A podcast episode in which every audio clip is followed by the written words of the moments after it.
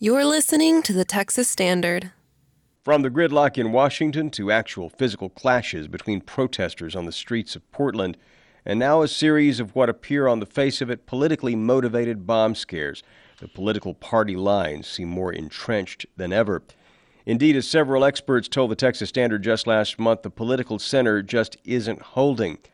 But while the loud, divisive rhetoric on both sides of the aisle may not be pushing people to the middle, they may be pushing people somewhere else, over the edge.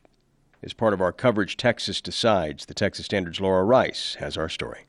It's no surprise people are angry and divided. Some of the most contentious issues in politics today, things like gun rights, abortion, and immigration, get to the core of how people identify themselves and what they believe the country stands for individual elections, court rulings, judicial appointments, and the outcomes of bills are cast as wins and losses for either the Republicans or Democrats.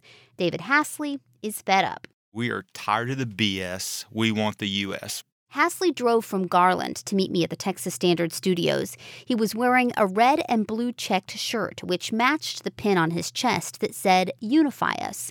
It's the name of a movement he's trying to lead to encourage civil political discourse, cooperation, and compromise. We just need to tweak it and get it back to we the people run it rather than the Republican Party or the Democratic Party because that doesn't necessarily represent we the people. It represents a small percentage of the people, I believe. His plan?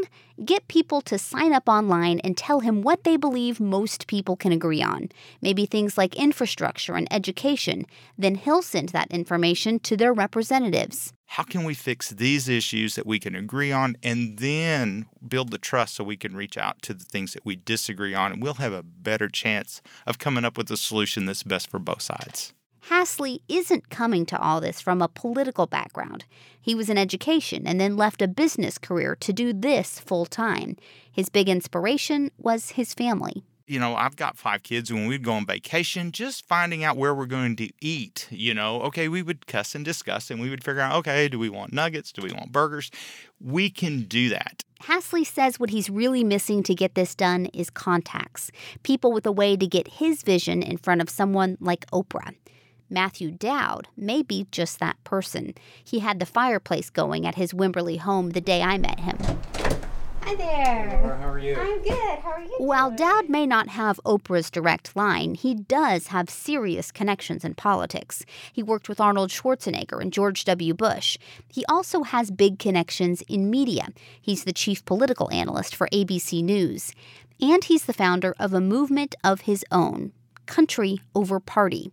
Dowd wants to see the emergence of third parties and or the evolution of current ones. There's this psychological problem right now which is and it's the biggest hurdle to the to getting to where we want to go which is is I got to pick between one of the two. And if I don't pick between one of the two, it's my vote's a waste. Getting people out of that two party structure may seem impossible, but Dowd says this fraught political moment may be just what is needed to precipitate another big readjustment in the system. Great change never happens unless people are frustrated and upset. We've gone through instances in our American history where we have been as troubled and as tribalized as we are now. It's happened a few times, and we've come out of those better. There was the Civil War, of course, and then the restructuring after the Great Depression. But to actually get from simply Democrat versus Republican to something else in politics, Dowd says it'll take a lot of little steps by individuals. Individuals, perhaps, like Austinite Preston Waller. He didn't start a movement with a catchy slogan. He's just a voter who has long leaned Republican but who is frustrated with the current tone. I could tell you more about where my vote is not going to go at this point.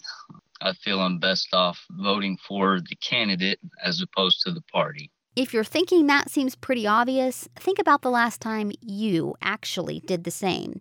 Waller says he's not happy with the direction of the Republican Party, but Democrats listening shouldn't take that as a win. I think starting in a position that puts you in a different category as others automatically can put people on the defensive. Unify Us founder David Hasley agrees. One of my dreams is to have the CEO of Pepsi and Coca Cola to sit and say, here's my Coke, here's my Pepsi, and take a sip and say, oh, I see why you like Pepsi or I see why you like Coke. The message from all three of these fed up Texans seems to be that any change isn't going to come from parties or politicians, but just regular people. I'm Laura Rice for the Texas Standard.